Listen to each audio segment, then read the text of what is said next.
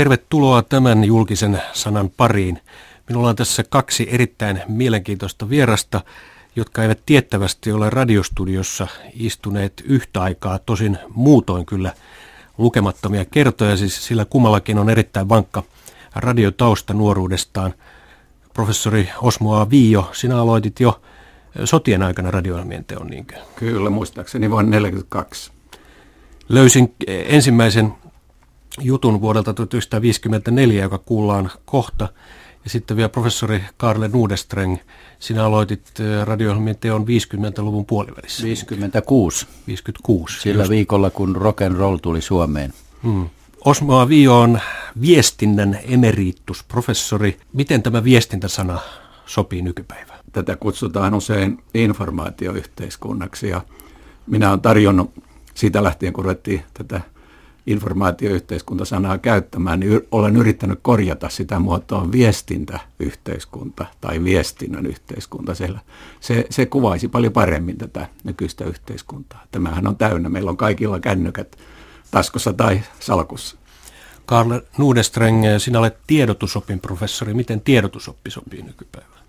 No se on aika vanhahtava nimi, mutta ei oikein meidän tiedeyhteisössä vielä päästy yhteisymmärrykseen siitä, mikä parhaiten sen korvaisi. Kyllä tämä viestintä sopisi ainakin minulle, mutta tiedotus on, on jotenkin vakiintunut ja esimerkiksi opiskelijat pitää siitä ihan hyvänä tavaramerkkinä. Mutta te olette kirjoittaneet yhteisiä kirjoja 80-luvulta nykypäivään ja viimeisenä ilmestyy tämä Suomen mediamaisema. Siinä on sitten otettu tämä mediasana ja huomioon. Pitäisikö teitä kutsua kuitenkin mediaprofessoreiksi, jos muovii? No se on vähän eri asia. Media tarkoittaa välinettä, eli, eli sitä, esimerkiksi tätä radiota tai sanomalehteä ja niin edespäin. Se latinalainen sana, joka tarkoittaa nimenomaan välinettä tai, tai keinoa. Tai medium-professori, mm.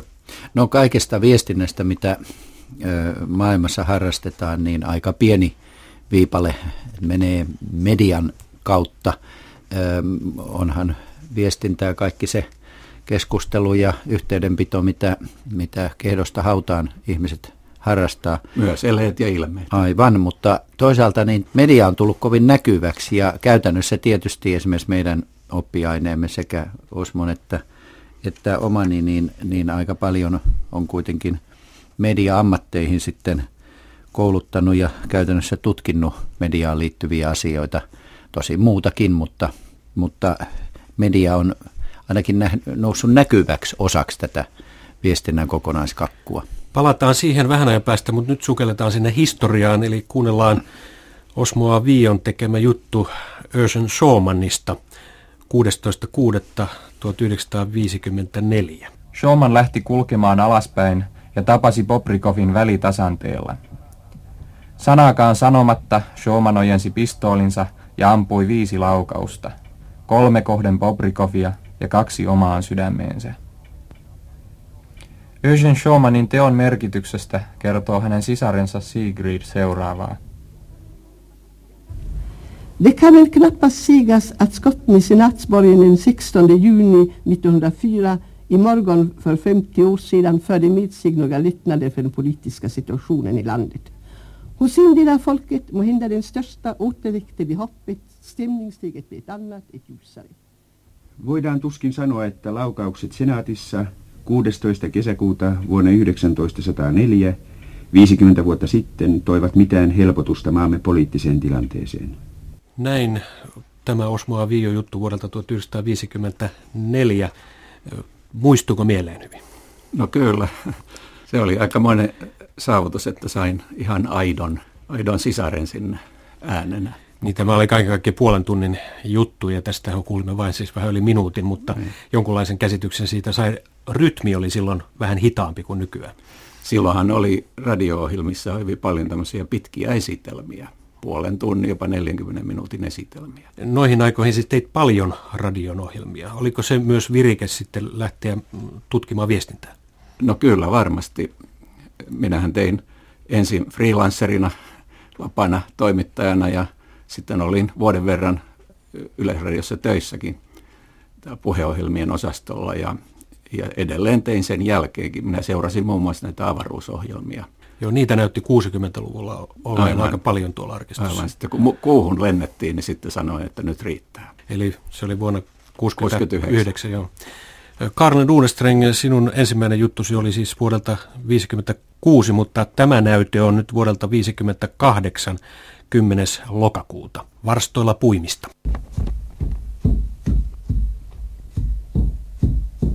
Tasaisena ja rytmikkäänä kiirii yli varhaisaamun uinuvan hiljaisuuden tämä ääni, joka saa jyhkeän honkavanhuksen tuntemaan nuoruuden aikojensa tulleen oksan ulottuville. Paljon useammin oli nimittäin silloin ennen tämäkin korkeasta iästään huolimatta vielä suora, suoraselkäinen ritarintalon riihivanhus vanhan suomalaisen varstoilla puimisen näyttämönä.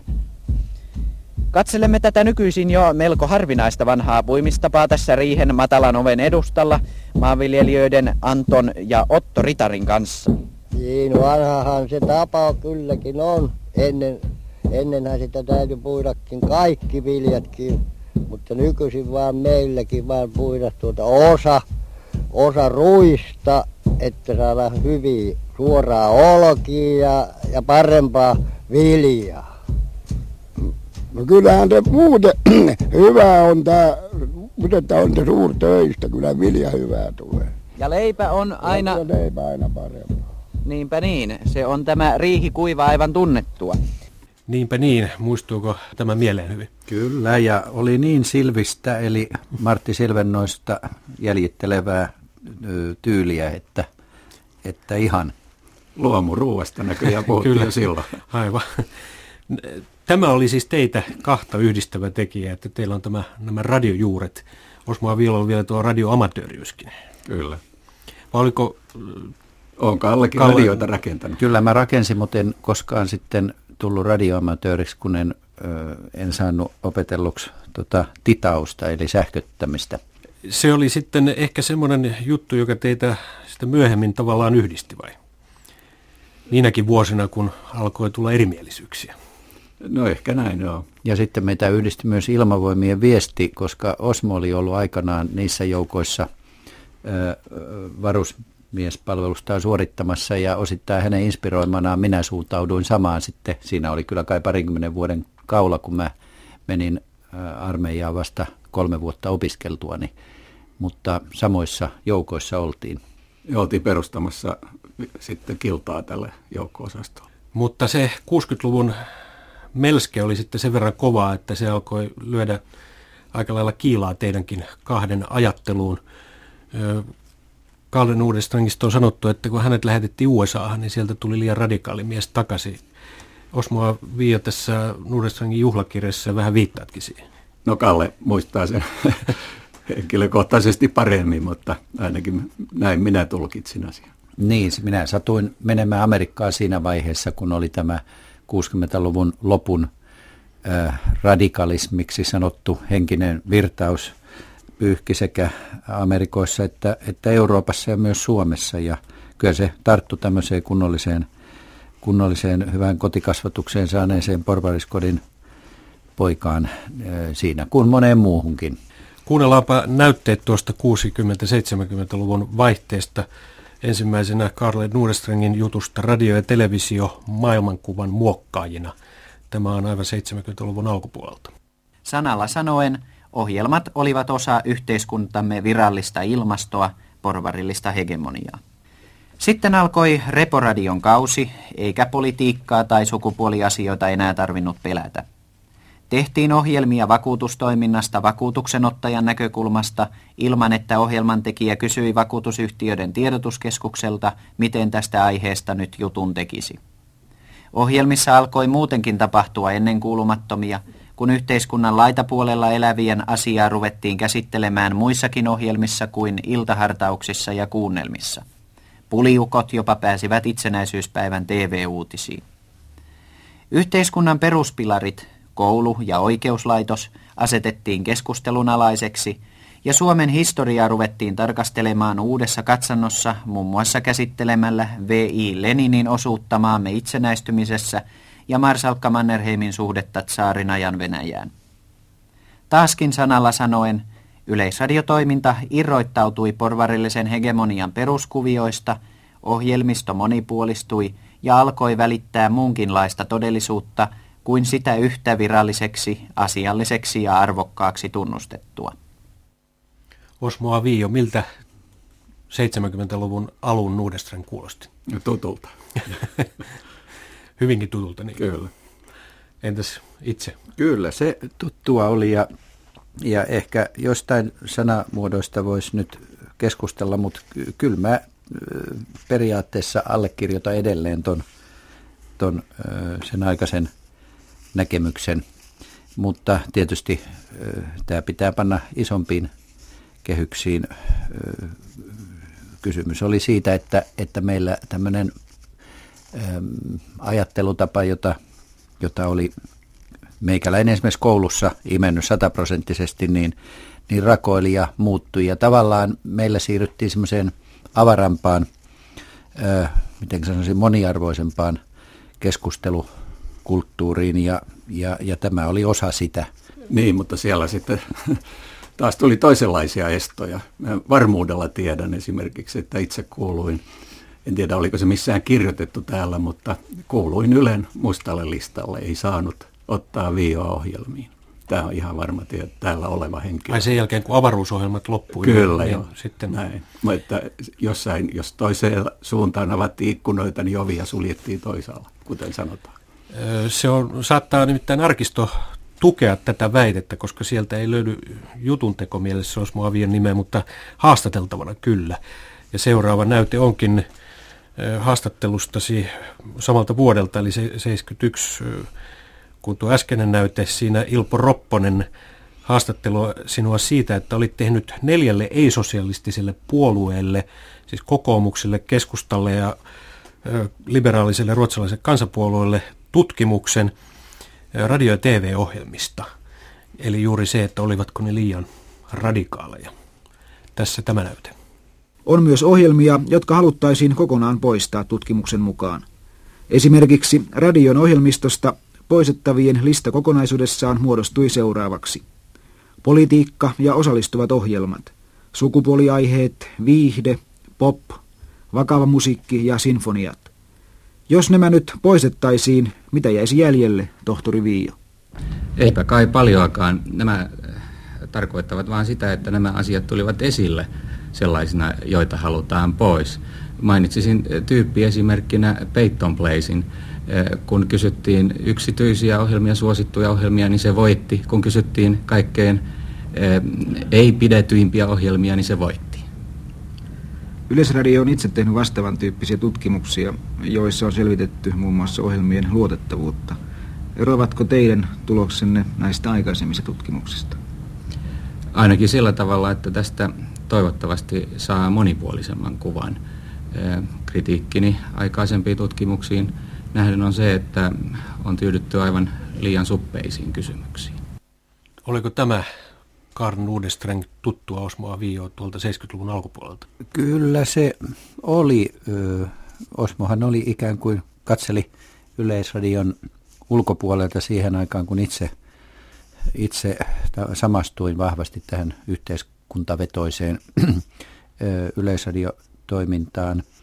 Mutta täytyy sanoa, että ei, ainakin nyt näin matkan päästä katsottuna, niin, niin, niin ei, ei Osmo pyrkinyt niin kuin tukkimaan suita, vaan päinvastoin lisäämään monipuolisuutta näillä kriittisillä tutkimuksillaan. Me emme aina niihin tutkimuksiin oikein suhtautuneet vakavasti, vaan pidemme jotenkin kysymyksen asettelua epä, niin kuin, tarkoituksenmukaisena ja hän piti samalla tavalla meidän tutkimuksia, että siinä oli tämmöinen näkökulma kuilu, mutta ehkä voidaan sanoa, jos nyt oikein tehtäisiin Jumalan silmien alla objektiivista tutkimusta, jos semmoista voisi tehdä, niin että, että siinä kyllä niin kuin kiisteltiin tämmöisistä vinouksista, mutta, mutta semmoinen yhteinen ymmärrys, ainakin minulla oli koko ajan se, että meidän täytyy pyrkiä suurempaan monipuolisuuteen ja, ja, ja, ja keskustelun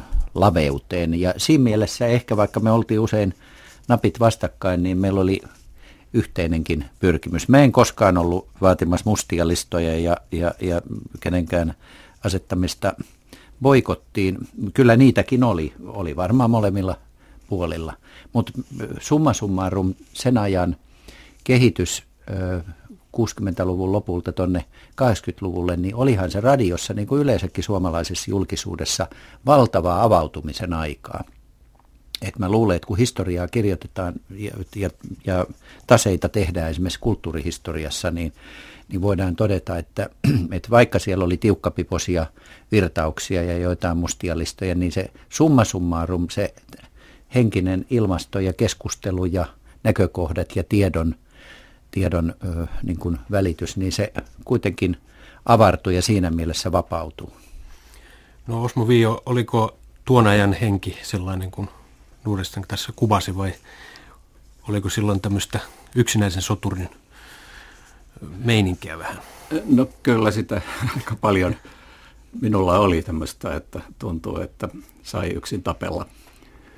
Varsinkin silloin, kun tein sen niin sanotun yhden miehen komitea mietin. Niin senhän nimitti liberaali liikenneministeri Pekka Tarjanne. Kyllä. Ja itsekin kuuluit liberaalien taustavoimiin, tai itse asiassa olit sitten kansanedustaja. Kyllä. Mutta oli, oliko niin, että tuo avautuminen, josta Kallen uudestaan tuossa puhui, niin sitä ei itse asiassa silloin havaittu oikeastaan?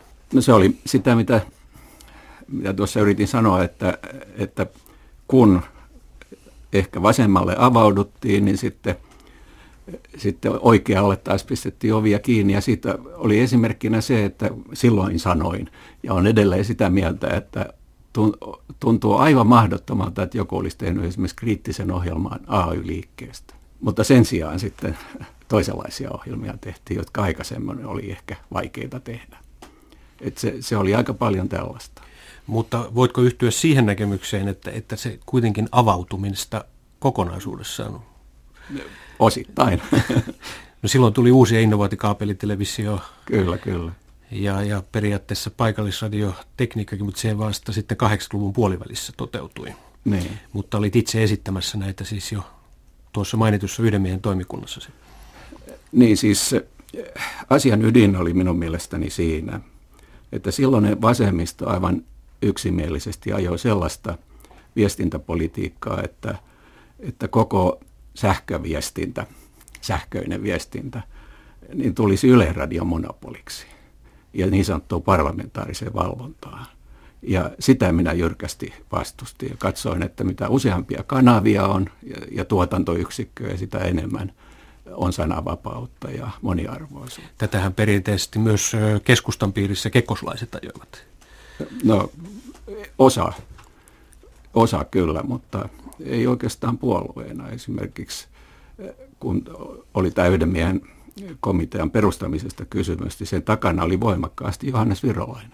Onko sinulla noista ajoista sellainen mielikuva, Kalle, että silloin tapahtui avautumista vai oliko se tämmöinen jähmettyminen omiin leireihin? Se, mikä no näkyy oli... muun muassa näissä viestintäpoliittisissa komiteoissa, mm. joiden työtä ei sitten voitu toteuttaa.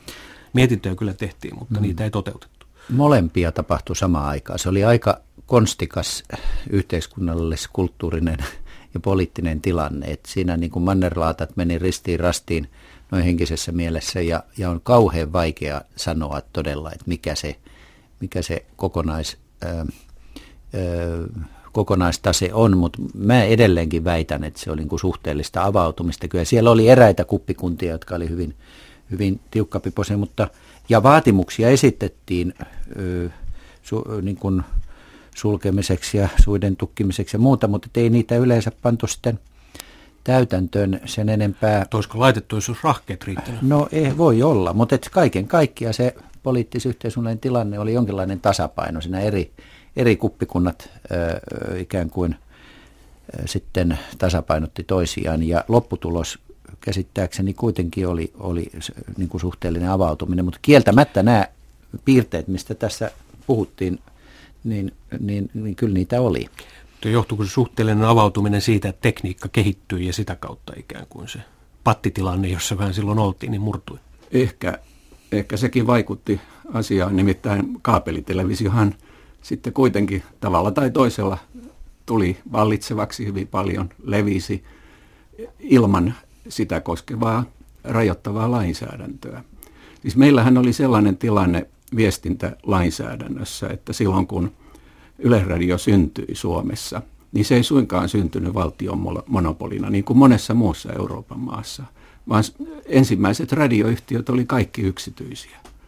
Ja vasta vuodesta 1932 niin ne joutuivat sitten valtion haltuun, siis oikeastaan siitä riidasta, joka syntyi, syntyi tuota kieltolaista. Haluttiin, että, että kaikki yleradioyhtiöt olisi tukemassa kieltolakia. Ja sitten, sitten valtiolle otettiin nämä yksityiset, perustettiin Yleradio ja sitten otet, ostettiin nämä yksityiset yhtiöt. Mutta se ei johtunut siis nimenomaan mistään tämmöisestä poliittisesta syystä silloin. Vaan se, no juu, jos kieltolakia pidetään poliittisena mm. asiana. Niin on, onko niin, että itse asiassa tällaisen kahden valtiollisen ja yksityisen yritystoiminnan välinen rinnakkainelo tällaisessa delegaatissa asiassa kuin viestintä, niin se, se ei loppujen lopuksi ole kovin helppoa sittenkään. Et siinä, siinä helposti mennään sitten joko tahi äärilaitoihin. No ehkä, kun... ehkä, näin, ehkä näin on ollut, mutta Yhdysvallathan on esimerkki siitä, että siellä on ollut tämä yksityinen vallitsevana. Mutta siitäkin on semmoinen erheellinen käsitys, että se on pelkästään. Siellä on myöskin niin sanottu public broadcasting toiminta olemassa sekä radio- että televisiopuolella. Mutta se kieltämättä on hyvin vähäistä verrattuna tähän kaupalliseen. Ja sitten on taas Euroopassa esimerkkejä täysin valtiollisesta yleradiotoiminnasta, kuten esimerkiksi Skandinaaviassa muualla paitsi Suomessa näihin viime vuosiin asti. Siis niin. nythän mm. On avautunut. Mutta Suomi oli siinä. kehitys on ollut aika huimaa nyt viime vuosina. Joo, mm. mutta aika pitkään Suomi oli ainoa, jossa oli yksityistä kaupallista ö, televisiotoimintaa ja mainontaa, kun muu, ö, poh- muut Pohjoismaat oli ihan tämmöisellä, miten sanoisin, kieltolakilinjalla siinä mielessä. Mutta mä sanoisin tuohon tekniikkakysymykseen, että mä en näe, että tekniikka oli, vaikka kaapelitelevisiossa paljon kiisteltiin, niin – ratkaiseva, vaan kyllä ne oli nämä muut poliittiset yhteiskunnalliset paineet, esimerkiksi AY-liikkeen toisenlainen asema yhteiskunnassa, niin kuin Osmo tässä edellä totesi, ja, ja, ja monet muut. Niin kuin, kyllä se oli niin kuin poliittinen mylly, joka liikutti tätä viestintäpolitiikkaa, eikä niinkään tekniikan mylly. Toisaalta kirjoitit siitä kyllä kaapelitelevisiosta silloin kirja, ja pelkäsit, että se, se nimenomaan avaa pään, jos se sallitaan. Joo, meillä kaapelista Vapautus. tuli kirosana vasemmiston piirissä pidettiin, että se on semmoinen niin kuin, ö, jonkinlainen keittiöväylä yksityiselle kaupalliselle toiminnalle yleisradiomarkkinoilla. Kun taas esimerkiksi Ranskassa ja monessa muussa Euroopan maassa, niin kaapeli oli vasemmistolaisten tämmöisten, jota nykyään sanottaisiin punavihreiksi ryhmiksi, tämmöisten niin kulttuuriradikaalien jonkinlainen – oljenkorsi, jolla ne yrittivät murtaa sikäläistä niin kuin valtiomonopolistista hegemoniaa, mm. joka yleensä oli aika oikeistolaista. Et se on jännillä tavalla tuo kaapeli saanut ihan erilaisen ö, värityksen eri maissa. Ja täällä se oli nimenomaan oikeisto- ja liberaalinkin ajattelun keppihevonen, jos näin voi sanoa, mutta ei sen kaapelitelevisio ei ole tuonut sitten kuitenkaan sanotaan ohjelmarintamalla mitään nyt kovin järisyttäviä hienouksia. Vai A, mitä näin juuri on hyvin paljon tapahtunut. Mutta siinähän kaivattiin vain uutta kanavaa, niin sanoakseni Yleisradion kilpailijaksi. Hmm. No tämän kaiken viestintäpoliittisen kiistelyn taustana oli itse asiassa kyllä sitten tämä tieteellinen toiminta. Ja 70-luvullahan te kummatkin sitten olitte jo professoreita, Karin Rudestreng Tampereen yliopiston tietosopiprofessorina ja Osmo Vio Helsingin yliopiston viestinnän professorina – ja sitten muodostui tämmöinen koulukuntien välinen ero myös. Eli, eli tieteellisesti pystyttiin ikään kuin vähän määrittelemään, että miten tätä viestintää pitäisi lähestyä. Joukkotiedotus, tajuntateollisuus tai kohdeviestintä, sanomien perille meno oli, oli teillä eri painotuksin sitten esillä. Kuinka syvälle nämä kuopat ikään kuin kaivettiin? Nyt ne jälkikäteen arvioida. Osmo Viio. Kyllä sitä varmaan oli. Lisäisin vielä Helsingin opetusohjelmaan organisaatioviestinä, joka mm. oli hyvin tärkeä siellä. Eli, eli ammatillisten tiedottajien linja, jos näin, näin voi sanoa. En tiedä, kuinka syvällisesti se sitten myöhemmin vaikutti, mutta silloin 70-80-luvulla se oli kyllä hyvin merkitsevä ero. Olitteko te silloin puheväleissä muuten kesken? Koko ajan me ollaan oltu. Joo, kyllä me aina on puheväleissä oltu ja, ja niin kuin, kiertoteitä sukulaisia. Niin, ja, niin. ja me, on, me on myöskin osattu olla eri mieltä, niin kuin olla siitä yhtä mieltä, että ollaan eri mieltä ja, ja, ja se on minusta ihan, ihan hyvä, että on tällaisiakin kiistakumppaneita, jotka ei, jotka ei niin kuin sylje toistensa päälle. Eli siinä mielessä te olette olleet tavallaan se, että puolustan jyrkästi oikeuttasi olla eri mieltä kanssani. Eli tämä liberaalin yhteiskunnan niin perusta, että se on niin kummallakin ollut selkeänä koko ajan. Joo, Voltairin aikoinaan esittämä mm. periaate. Joo, näin, näin oli. Ja, ja tuota, kyllä nämä, mä sanoisin, että aika syvällisiä ne oli ne erimielisyydet. Puhutaan tutkimuksen tai tieteenharjoituksen paradigmoista, tämmöisistä perustavanlaatuisista arvolähtökohdista, jotka niin kuin suuntaavat koko teoreettisia kysymyksen asetteluja, niin kyllä, kyllä, se oli, kyllä se oli tässä mukana, mutta sekin täytyy nähdä laajemmissa kehyksissä. Meillähän oli yhteiskuntatieteessä ää, erilaisia virtauksia, ehkä kaksi pääsuuntaa. Toinen oli tämmöinen perinteinen empiirinen mittaava käyttäytymistiede, jota ehkä Osmo edusti puhtaammin. Minä olin aikaisemmin ollut myös saman linjan edustaja, mutta sitten niin kuin tämän 60-luvun radikaaliallon myötä menin tämmöiseen antipositivistiseen tavallaan niin kuin, ö, enemmän yhteiskunnan kokonaisrakenteita painottavaan ö, näkemykseen ja siitä käsin sitten tarkastelin viestintää. Ja nämä oli tavallaan niin kuin yhteen sovittamattomia nämä kaksi näkökulmaa. Mm. Kuulijoille kerrotakoon, että mä olen Juha Kulmasen julkinen sana ja tässä on vieraana professori Osmoa Viio, Helsingin yliopiston viestinnän emeritusprofessori ja sitten Tampereen yliopiston vielä virassa oleva tiedotusopiprofessori Karle Nuudestreng. Kummatkin ovat vanhoja radiomiehiä ja nyt siis puhumme siitä, että kun teidän ympärille rakentui nämä koulukunnat, viiolaisuus ja nuudestrengiläisyys tietyllä tavalla. Olitteko joskus kiusaantuneita siitä, että, että teidän kannattajat ehkä, tai jotka olivat ikään kuin opiskelijat, sanotaan näin, joihin itsekin silloin 70-luvulla kuulin, niin, kuuluun, niin olivat paljon ehkä fanaattisempia kuin, kuin, kuin te itse siinä kärjessä? No kyllä se joskus harmitti. Sanotaan nyt esimerkiksi sellainen juttu, joka, joka minulle meidän oppilaamme kertoivat, että, että kun sitten varsinaisesti tulin eduskun, kesken oikeastaan eduskunnan eduskuntakautta, niin tulin nimitetyksi tähän Helsingin virkaan ja, ja tulin sitten virkaan, virkaa hoitamaan, niin sitten sieltä Tampereelta tuli semmoinen opiskelijoiden lähetystö neuvomaan, eh, miten minua voidaan vastustaa, eli, eli meidän opiskelijoilla neuvomaan viion vastaisia toimenpiteitä. Tämä on ihan totta. Entäs Karin Uudestreng, oliko? Kyllä se varmaan Oliko äsken, Kallen tukijat liian innokkaita? Äsken esittämässä kysymys niin, niin on sikäli aiheellinen, että niin tässä kuten monessa muussakin sen aikaisessa yliopistopolitiikassa niin usein nämä opiskelijat ja, ja ehkä nuoremmat opettajat oli paljon villimpiä kuin ne, ne, ne varsinaiset toteemit. Ja, ja ö, kyllä minäkin monta kertaa yritin vähän mm, valaa öljyä laineelle, mutta se oli aika hankalaa silloin. Ei, meitä, meitähän myöskin esimerkiksi kollegani Pertti Hemanuksen kanssa syytettiin luokka pettureiksi ja muuta, kun me emme aina lähteneet. Me sentään halusimme esimerkiksi työnantajien kanssa keskustella ja, ja meitä usein syytettiin siitä, että me myymme aatteet näille kapitalisteille, kun käy, ö, olemme ö, huolissamme siitä, mihin, minkälaiselle työmarkkinoille meidän opiskelijat joutuu tai pääsee. Hmm. Mutta pärskeet noista ajoista ovat kyllä tasoittuneet melkoisesti. Ja nyt siis, kuten alussa mainitsin, niin te olette kirjoittaneet 80-luvulla ja 90-luvulla ja nyt vielä 2000-luvun alussakin yhteisiä kirjoja, joista tuoreen on siis tämä Suomen mediamaisema.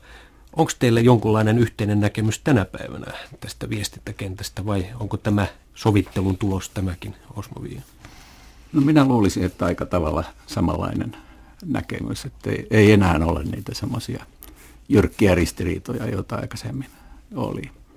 Ehkä jotkut yksityiskohdat voivat olla olla sellaisia, joista voi olla erimielisiä, mutta näinhän tieteen harjoittajien keskuudessa aina on, vaikka edustaisivat millä tavalla siis samaakin koulukuntaa. Mm. Tämä esipuhe on teidän yhteinen, mutta sitten täältä näkee kuitenkin nämä teidän tavallaan taustat ja painotukset. Osmo Viio on kirjoittanut Risto Linturin kanssa Siirtyykö joukkoviestintä uusmediaan. Olet aina ollut tavallaan tekniikasta kiinnostunut ja tietokoneista ja näistä se on näkynyt näissä vuosien varrella tutkimuksista.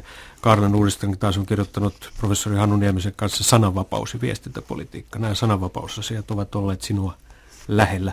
Siis tällaisia painotuseroja toki löytyy vielä tänään. Mutta toisaalta me on kirjoitettu yhdessä tähän alkuun, paitsi esipuheen, niin semmoinen johdantoluku, jossa me esitetään niin kuin viest, suomalaisen viestintäjärjestelmän ikään kuin kokonais, ö, kokonaiskatsaus kymmenellä sivulla suurin piirtein.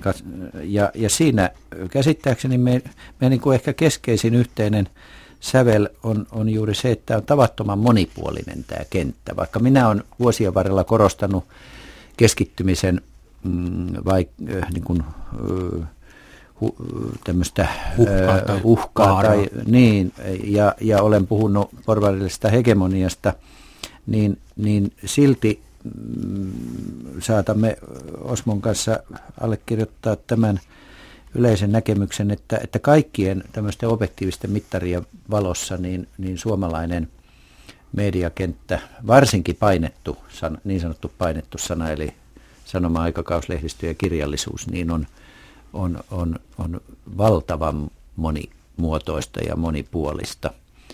Et, et mehän ollaan kansainvälisesti aivan siis lähes anomalia, siis tämmöinen niin kuin ma- maailman huippu.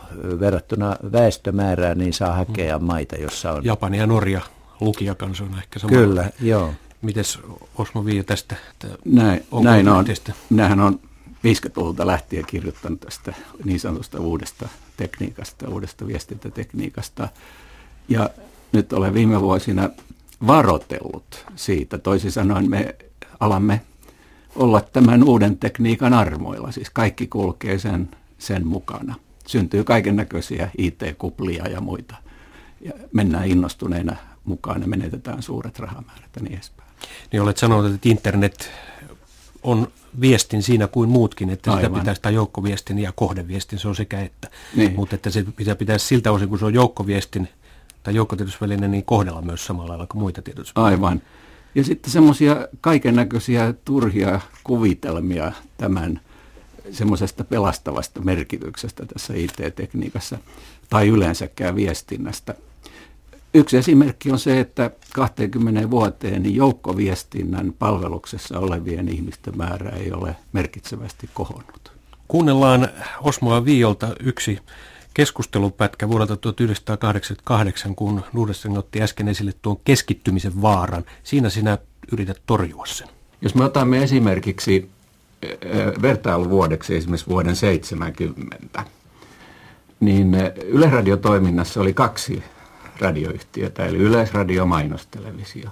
Nyt Yleisradioyhtiöitä on yli 40 tällä hetkellä. Siihen aikaan ilmestyi Suomessa eh, sanomalehtityyppisiä sanomalehtiä ehm, noin sata, kun vähän yli. Nyt ilmestyy noin 400. Ja ne, myöskin vastaavasti yhtiöitä on paljon enemmän. Siis unohdetaan paikallis eh, lehdet, ilmaisjakelulehdet ja niin edespäin, jotka ovat tavattomasti lisääntyneet siitä ajasta. Sitten eh, silloin ilmestyi virallisen tilaston mukaan 1027 aikakauslehtiä. Eh, tilastokeskuksen eh, keräämän tilaston mukaan nykyään ilmestyy noin 4000 aikakauslehteä. Näin Osmo Viio todisteli siis 13 vuotta sitten. Nythän nuo luvut ehkä olisivat vielä enemmän. Yleisradioyhtiöt on vielä enemmän Aivan. lehtiä ja aikakauslehtiä. Onko Karlan uudestaan sitä keskittymistä sittenkään tapahtunut vai onko tuossa argumentoinnissa nyt jotain pielessä? No kyllä nämä, tietysti nämä lukumäärät pitää paikkansa. Erilaisia eri nimisiä lehtiä ja, ja, ja kanavia on on tosiaan tullut enemmänkin lisää kuin poistunut, mutta sitten eri kysymys on se, että mitä niistä tuuteista tulee ja miten samanlaista tai erilaista se, se sisältö on kulttuurisesti, poliittisesti ja, ja, ja ö, muuten. Ja siinä mielessä ehkä, ehkä on syytä, syytä ainakin vakavasti tutkia, eikä ilman muuta pitää selvänä, että, että, että tämä monipuolisuus koskisi myös tätä sisältöä. Että tietynlaista yhdenmukaistumista ehkä on tapahtunut kanavista huolimatta. Mutta tätä asiaa tutkitaan muun muassa yhdessä akatemian projektissa, jossa itsekin olen mukana. Ja, ja, Mutta kaiken kaikkiaan kyllä varmaan voidaan sanoa, että ei tämä keskittyminen meidän oloissa nyt mikään ykkösluokan Entäs ongelma ole. Miten näet Osmo Vio sen? No eipä juuri ole sitä muuallakaan. Siis on syntynyt kyllä suuria tämmöisiä mediataloja joissakin maissa, hmm. Englannissa, Saksassa. Mutta siitä huolimatta niin sitten muita kanavia on kyllä ihan riittämiin. Ja, ja kyllä meilläkin tämä sisältö on ihan toista kuin se oli 60-luvulla esimerkiksi. Aivan varmasti. Minun mieliasemani on tuota on kokonaan klassista musiikkia lähettävä radioasema, jonka tai voinut kuvitellakaan siihen aikaan. Nordström puhui vuosi sitten Jyväskylässä, että mikä olikaan median tehtävä, niin sinä otat esille nämä, kuinka valtavia nämä on nämä kansainväliset firmat.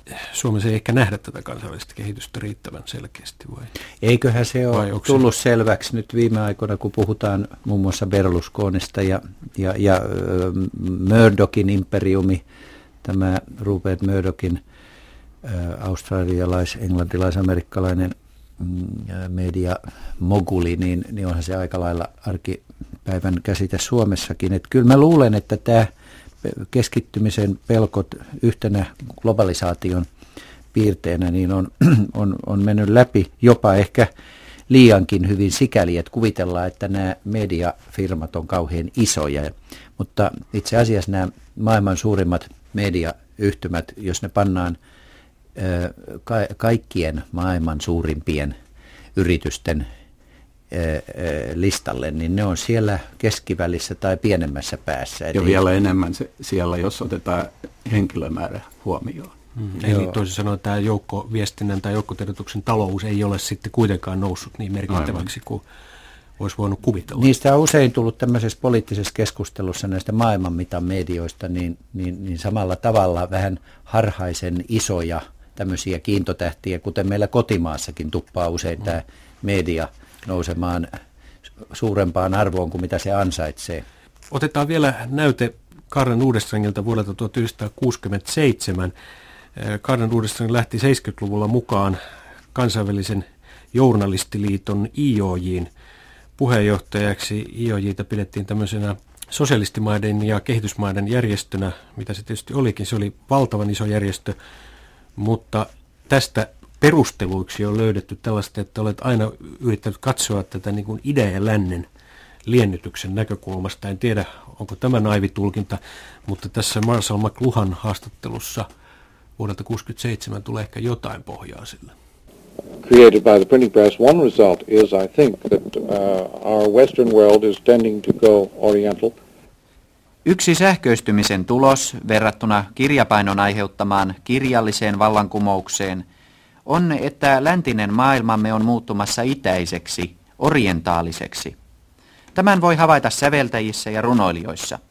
Monet heidän tehokeinoistaan ovat viimeisen vuosisadan kuluessa olleet orientaalisia. Debussy, Brahms, Stravinsky, Webern ja monet muut todistavat itämaisen painotustavan leviämistä musiikilliseen sointiin, sävelkulun ja harmonian kustannuksella. Sitä mukaan kun läntinen maailma kulkee sisäänpäin, se kulkee itäänpäin. Samalla voimme myös helposti huomata, kuinka itäinen maailma kulkee länteenpäin. Se on ottanut käyttöönsä meidän lukutaitomme ja meidän vanhat koneemme, vanhan teknologiamme – ja nämä länsimaistavat itää.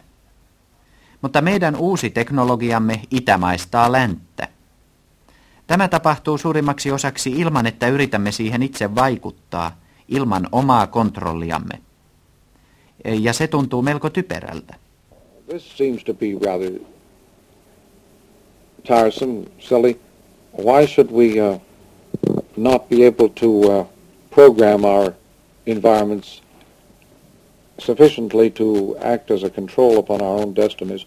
Näin Karin Uudistan haastatteli maailmankuulua viestintätieteilijä ja tutkija Marshall McLuhania vuonna 1967 Torontossa tehdyssä haastattelussa. Siinä se mikki rapisi, kun McLuhan jutun mukaan halusi pitää itse mikrofonia kädessä. Ja Joo, hän makasi koko... sohvallaan tai divaanillaan huoneessa ja pisti silmät kiinni ja mikkiä liikutteli siinä suusa päällä ja haastatteli ja istui toimettomana pöydän ääressä.